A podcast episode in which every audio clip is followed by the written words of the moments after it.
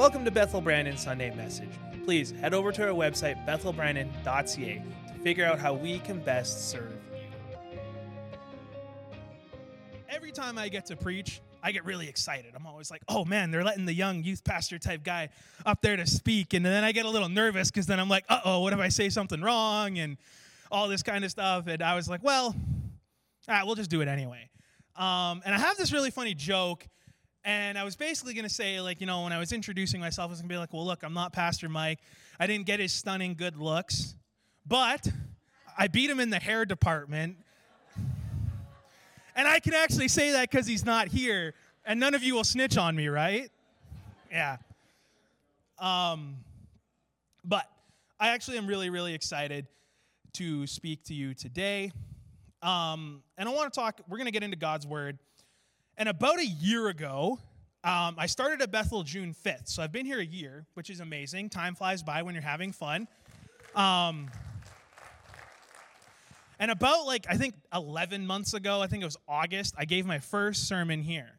Okay? Now, I don't have it with me, but if you can guess the title of that sermon without cheating, no pulling up your phones or anything like that, um, I will give you some type of a prize. It'll probably just be a chocolate bar. But if you can guess it, let me know. Listen, I'm a youth pastor. I got to throw in the fun stuff every once in a while. That's, that's, that's the way it is. Um, but nobody's got it. That's fine. I didn't think anybody would. I didn't give you a lot of time. That's okay. Basically, it was called Be More Like Peter. There you go. So now, a year later, we're doing part two. Um, basically, Peter is my favorite disciple.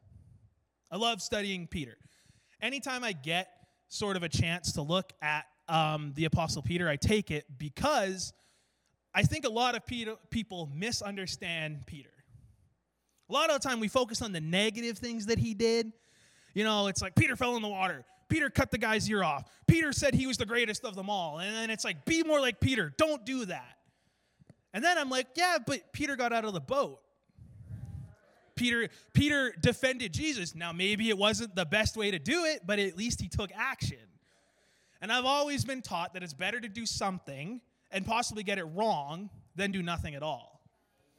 And so that's why Peter has always stood out to me for his boldness. And that's what we covered in our first um, study of Peter. We covered his boldness, his ability to step out of the boat.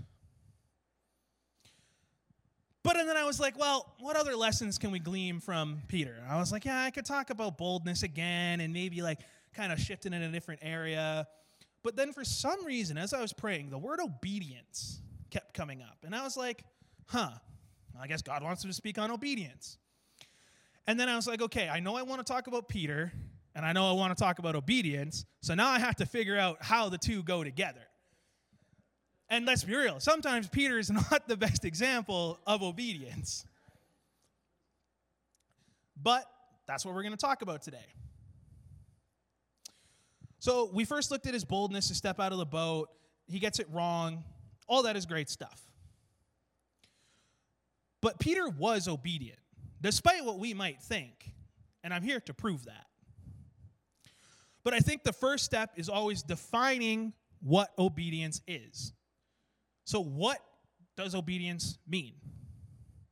Well, it is defined as the state or quality of being obedient or compliance with a direct order. It is also a request or law or submission to one specific authority. So when we look at this in terms of our Christian, you know, life, our obedience is to God, right? We we surrender our lives to him, and our obedience is to, you know, be like Matthew 28. It's like go and preach to all the nations, baptize in the name of the Father, Son, Holy Spirit. And that's what we're called to do. That is, we are obedient to Christ when we do that. And when we live a, try to live a sinless life, that is obedience, right? That is submitting to God's authority. And I was praying and I was reading and I was like, okay, I want to talk about obedience and I want to talk about Peter. Now I got to find a story that combines the two. And I'm just going to be straight up honest. I haven't read the book of Acts in like a really long time. I've just been studying other parts of the Bible. And I think a lot of us preachers do this because we don't have a lot of time all the time to like study specific parts of the Bible. So when we get an excuse, like a sermon, to study a specific part of the Bible, we jump at it. And so I was like, you know what, let's look through the book of Acts, because obviously the first 10 chapters of the book of Acts is these amazing stories of the disciples doing amazing acts, establishing the church. And I was reading in Acts 9. And I was like, oh yeah, Acts 9, Saul's conversion. And I was like, okay, kind of flipping through. And then I stumbled upon the story that we're going to talk about today, which is Acts 32 to 43. It's the story of Ananias and um, is and Dorcas, or sometimes Tabitha. It just depends on um, which either Greek or Aramaic. Now, anytime we read about a story in the Bible, okay, it doesn't matter if you're studying it for yourself or you're preaching it, we should look at context. What happens before, kind of what happens immediately surrounding, and what happens after. Okay, I know this is really important because I got a degree in Bible study at a Bible college, and this is like the, the thing they ram down our throat context, context, context, context. Um, and so it's clearly important. And we have to think about it this way the Bible is truth, it's God's word to us, but it wasn't necessarily written for us today. And so we have to understand that to pull out all the information applicable to us, we have to put ourselves in th- those people's shoes as best as we can. And also, just a quick side comment, and I'm, and, and I'm genuinely like just in awe of this. Why is it that when we look at the context, we look at what happens before, and so if we start reading what happens before in Acts chapter 9, it has nothing to do with Peter. It's all about Saul's conversion. No, it's an amazing story. Saul's conversion into Paul is amazing, and it shows the work of God in his life, and it is foundational in the rest of the New Testament. Don't get me wrong, it's important. But it's so random to me that in the middle of this amazing arc of the disciples, Luke just decides to put Saul's conversion here. Has anybody ever been baffled by that, or is that just me? Like, I, and maybe I'm crazy. Maybe I'm misunderstanding something here. But it has always baffled me. And I, I, even in Bible college, I asked about it, and my professor was like, I don't know. That's a good question. Now, does this really have anything to do with our story? No, I just I just had the floor and I wanted to get it out there. Um, but if we want to understand the context, we'll just move back. We'll just move back further to uh, Acts eight. Uh, and so in Acts eight, we see that uh, Peter and John are actually, you know, requested by Philip to go help them in Samaria. Right. So Philip, you know, sends them a letter or whatever, and it's like, hey, I need your help in Samaria to preach the gospel, all that kind of stuff. And of course, because they're good, obedient followers of Christ, they follow. They go to Samaria where they preach the gospel. Hundreds of, maybe even thousands of people hear it. You know, they're saved, filled with the Holy Spirit. Really amazing stuff. And basically, it just establishes that Peter is this traveling evangelist, basically. That's kind of how we would put it in today's terms. He travels around preaching the gospel to people. Uh, and then that's exactly after his trip to Samaria is where our story takes place. So if you have your Bibles, you can open up to Acts 9 32 to 43, or you can follow along on the screen. It says, Meanwhile, Peter was traveling from place to place, and he came down to visit the believers in the town of Lydda. It was there he met a man named Ananias who had been paralyzed and bedridden for eight years. Peter said to him, Ananias, Jesus Christ heals you. Get up and roll up your sleeping mat. And he was healed instantly. Then the whole population of Lydda and the surrounding town of Sharon saw Ananias walking around and they turned their lives to the Lord. Then there was a believer in Joppa named Tabitha and she was always doing amazing, kind things for the poor, helping them. And it was about this time that she became ill and died. And then her body was washed and prepared for burial and laid in an upstairs room. Okay, we're just going to pause for a second. Something important to note, we're talking about context, is that at this time in culture, when um, somebody died, they were always buried at the next sundown. So if they died at night, they were buried the next sundown. Um, and then there was like a ceremonial thing they went through of like cleaning the body and exhuming it and preparing it for for burial. And we kind of have to make some educated guesses here. But if Peter's been traveling all day and he's in one town and he's got to walk to the next one, you imagine it's getting pretty late in the day. So, Peter, there's some urgency to our story, okay? Because if Peter doesn't get there in time, body's buried. Now, does that mean our story won't happen? No, but it's, it's a little more awkward for sure. Anyway, as we resume, um, but believers had heard of all the things that Peter was doing nearby at Lydda, and so they sent two men to beg and plead with him. They said, Please, please come as soon as possible. Peter returned with them, and as soon as he arrived, they rushed him to the upstairs room, and it was filled with widows who were weeping, and they were all showing Peter the coats and all the amazing things that Dorcas had made for them. Peter asked them all to leave the room, then he knelt and prayed. He turned to the body and said, Get up. As she opened her eyes, she saw Peter, and she, sh- and she sat up. He gave her his hand and helped her. He then called in all the widows and the believers, and he presented them, he presented her alive. The news spread through the whole town, and many more started to believe in the Lord. And then Peter ended up staying a long time living with a man named Simon the Tanner. Wow it's it's amazing to me to read this story. And like I said, I'm gonna be honest, I haven't read this story in a long time. I'm a, I just I kind of forgot it was here.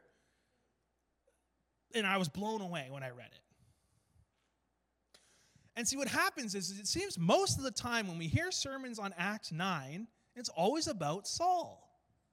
Maybe that's just me, I don't know, but every sermon I heard from Acts 9 was Saul's conversion. Which again, it's mega it's super important. But I think what happens is, is when we look at our stories in context, what happens in Acts 9 and then what follows in Acts 10, I think makes the story better. Not to say that one story in the Bible is more important than the other. It's just that when in relevancy to our message on obedience, it is. And so basically, when we look at Acts 10, it adds to the weight of Peter's actions. So obviously, Acts 10 is famously known for the story of Cornelius. Cornelius is this, you know, sort of big time hotshot type of like political leader. He was in charge of some army type stuff. Like he's a man of status.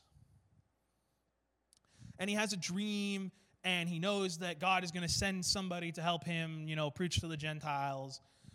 And then that person that is sent is Peter. Now, obviously, Peter would have gone because the Lord tells Peter, hey, go to Cornelius' house. Um, but what's really cool is Peter was really well known by this point. I mean, he just healed two people, and like the word was spreading fast of what he was doing. So he already has a little bit of respect and status when he shows up, which I think is really cool. It adds to the obedience of Peter to step out and to do that. So he goes to Cornelius' house and he prays for the Gentiles and he saves them, a ton of them, and they all are filled with the Holy Spirit, and it's amazing. Peter's work did not stop after our story, it continued. Peter continued on to share and be obedient to God. He submitted to God's authority I went from one place to another. No excuses of I'm too tired or I'm too busy or ah, John can do it. Right? He's like, okay, I'm going. And look what happens. Amazing things happen. And these stories are amazing to me because it shows the growth and change of Peter. Kind of like what I said at the beginning, Peter is sort of gone from this bumbling buffoon, so to speak, and we still respected. Um, but he goes from this hot shot, arrogant, you know, I know everything type of character to what we see here now being the rock on which the foundation of the church is built on. That's incredible to me. The change in Peter's life going from, you know, arguing with the disciples about who Jesus loves more or who is the greatest of them or, you know, falling in the water. And yes, he still gets out of the boat. It's awesome, but he still falls in. Or when he speaks out of turn at the Mount of Transfiguration, or all of the little times that, you know, Peter often, you know, was bold, but in the wrong way. You know, he cuts the servant's ear off, and ultimately he ends up denying Jesus three times after Jesus tells him, You are going to deny me three times. Kind of a red flag. Like, if Jesus tells me you're going to deny me three times, I'm going to be watching for it, and I'm going to be like, No, I'm not. Right? But he does it anyway. What's amazing is Peter stepped up to lead people, to heal people, to discern the work of the Holy Spirit in his life, to live out the gospel in real time, to be a light to those around him. He was obedient, he followed what God was presenting in front of him.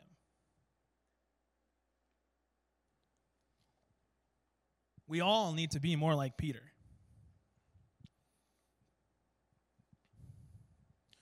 See, our story of Ananias and Dorcas being healed, it's an amazing reminder of our amazing God that we get to serve that, that does those amazing things all the time.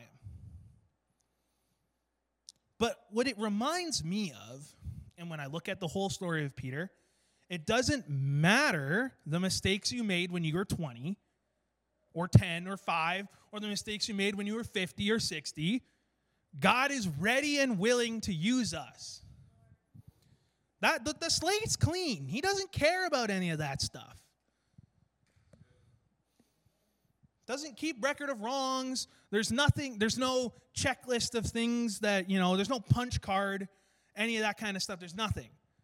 Second you accept christ in your life the slate's clean you are new and you are ready to be used. And guess what? You're going to make mistakes. We are all going to make mistakes. Even in serving the lord we will make mistakes. We will fall. We will stumble. We will sin. None of that matters because if we are continually obedient to god that stuff is fallen away and is removed from our life, and amazing things happen. The question is are we ready and willing to let God use us? Let me say that again. Are we actually ready and willing to let God use us? I know I am, and I'm excited. We need to be more like Peter. Learn from our mistakes and allow God and the Holy Spirit to move through us to rid us of those past mistakes, to rid us of the things that we're holding on to the shame, the burdens, the chains, whatever, whatever adjective you want to put on it. It's the Holy Spirit's work that removes that in our life. We just have to be willing to. Every single time we are obedient to God, good always follows. Whether it's praying for somebody on the street, guess what? Good will follow from that. You might not ever see the ramifications of that action, but know that you did good and good will follow. Right? Sharing Jesus with your coworker. You may never see the fruit of that. But you don't know the work that God is doing in that person's life. Somebody has to start the conversation.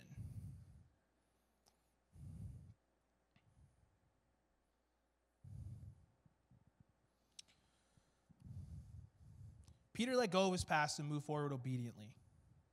That's what we need to do.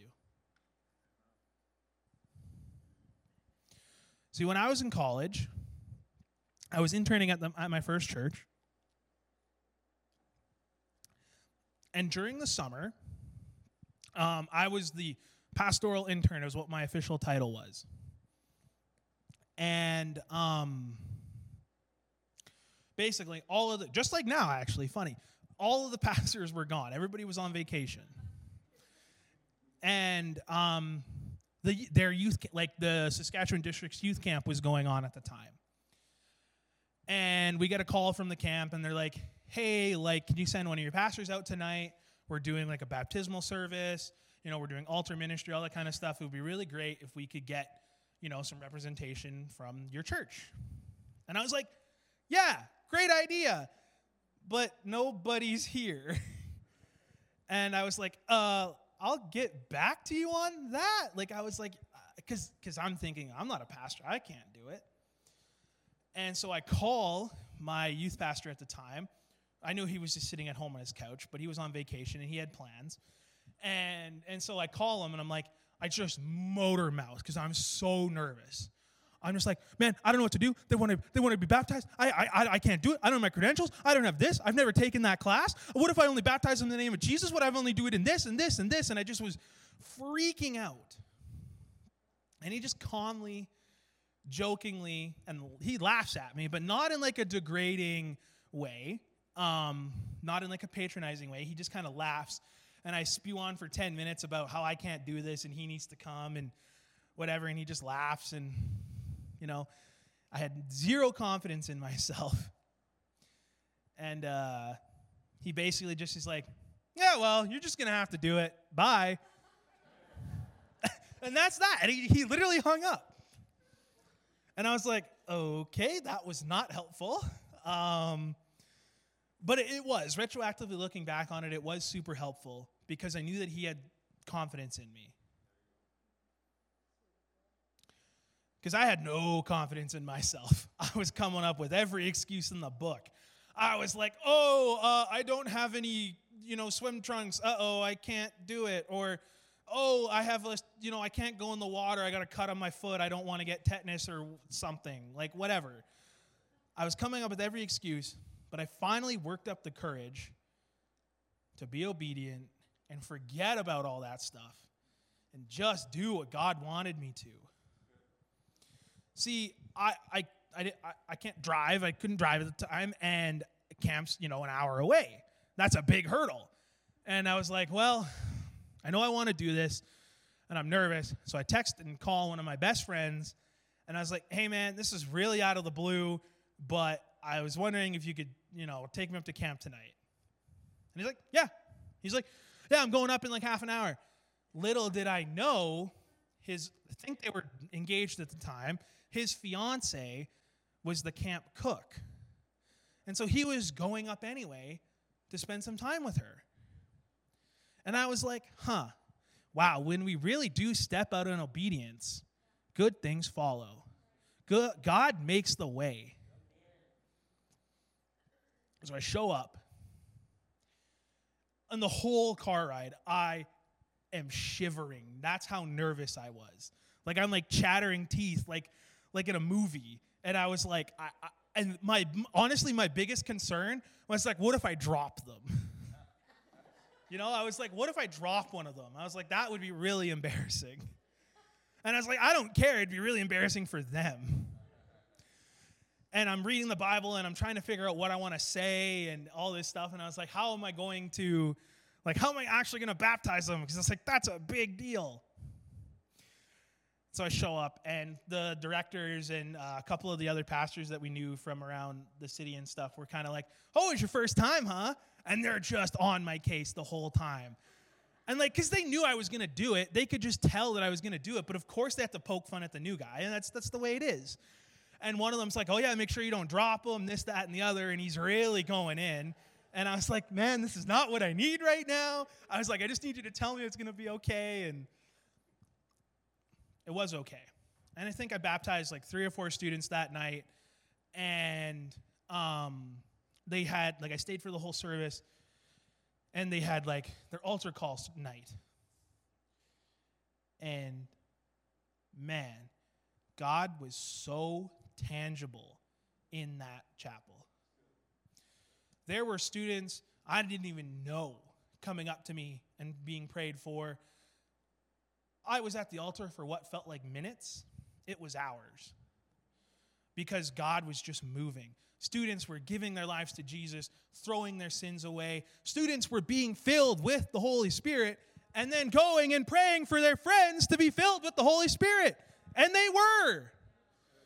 It was amazing. It was one of the most amazing things I have ever seen in my walk with God so far. I was goosebumps. I was, it was amazing. But what makes me so like upset about it is I almost said no. I almost didn't do it. And then it made me think how many of those opportunities have I missed because I wasn't obedient?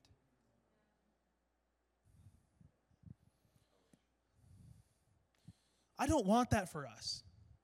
I don't want to look back and think, oh, I should have been there and I wasn't. I don't want to be a church that second guesses. I want to be one that goes out and does it.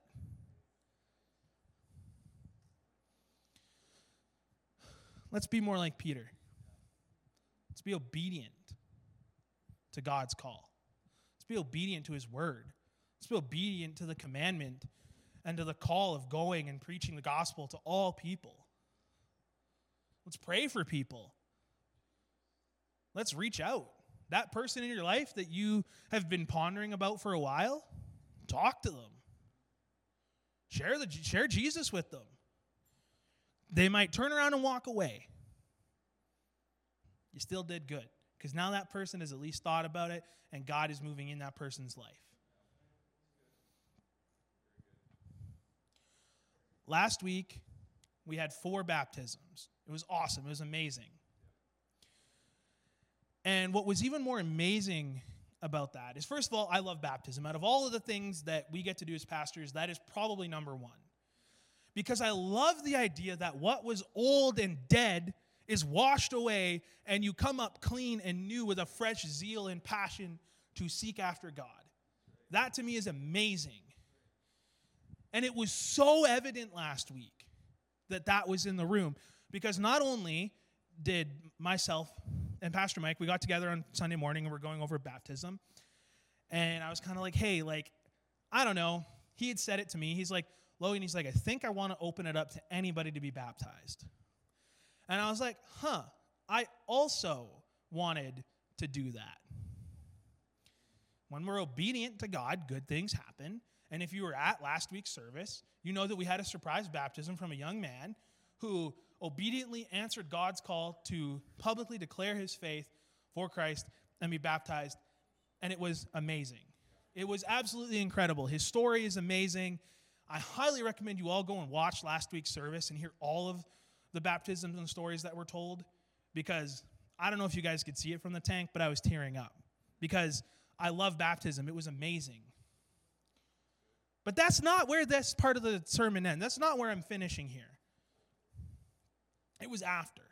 I was talking with the young man, and his friend comes down. He meets me in the gym, and we're chatting, and I'm just getting to know him a little bit. And he's talking about how, like, this isn't the first time that he's felt this obedient call. And I was like, oh, well, tell me more. Some of you might know Camilla. She works upstairs um, with our kids. She's amazing. Um, her and this young man were re- are really good friends, and they went to the same high school. And one day, they both just felt like they needed to pray for people. And I don't remember who was a teacher or a student. It doesn't, it doesn't really matter. Somebody was having knee pain. They were battling like an injury and there was arthritis. They just walked up to the person, asked to lay hands, prayed for the person, completely healed got up, walked away, no pain since.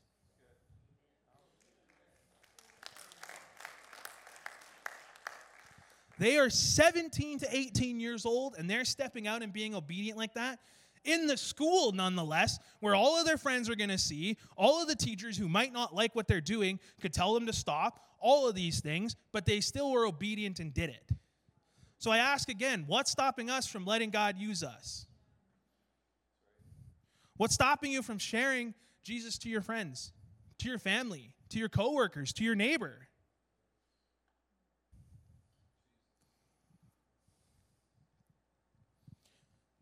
Um, Peter was his own worst enemy. Okay, he really was. His boldness was his greatest strength and his greatest weakness. I think the same thing goes for us.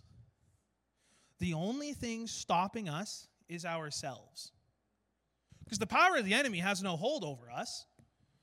The victory is won, Jesus is there. The only thing is stopping us is us. We get in our own heads. We start to think that's not worth it, or I'm not equipped to do that, or God will never use me, or I'm too old, I'm too young, I'm too tired. Didn't stop Peter. They walked for days to get to places. Still got he still went and did it. He was obedient to God's call. The reality is there's nothing stopping us but ourselves to be more like Peter, to be obedient. If our youth are doing it, if our kids are doing it, we should be doing it.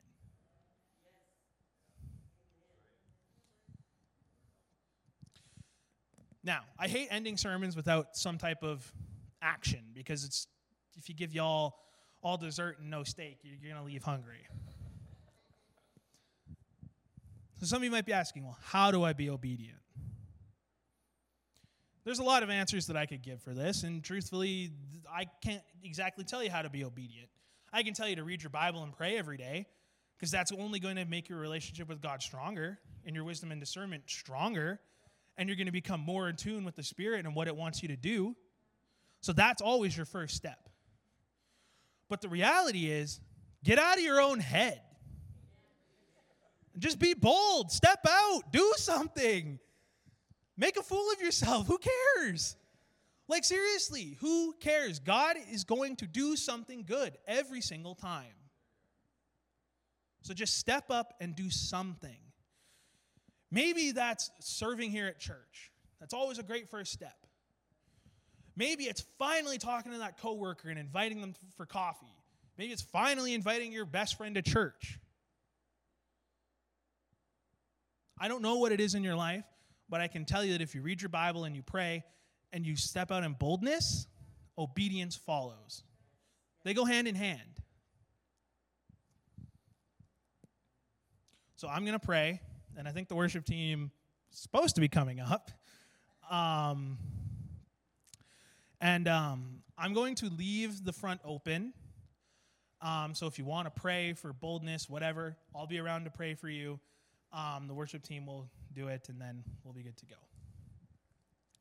So, dear Heavenly Father, thank you for today. God, thank you for Peter. Thank you for the lessons that we can learn from him. Thank you for your love and your boldness, your kindness poured out for us. God, thank you for Jesus' saving work on the cross. God, I pray that your Holy Spirit comes and takes us out of our own heads. I pray that you come and you empower us like never before to be a church that is boldly obedient to follow you. Father, that those who are sitting here with a nudge in their spirit to talk to somebody, I pray that they do that. I pray that you empower them to step out and to be obedient and to do that. God, I pray that as we close out today, I just I pray that your Holy Spirit moves through us like never before. God, I pray that we obediently follow you each and every day. I pray these things in your name, Jesus. Amen. Thanks for listening to this message. If you enjoyed it, please head over to bethelbrandon.ca to listen to our older messages or maybe connect with us and figure out how we can best serve you. Thanks for listening. Have a great day.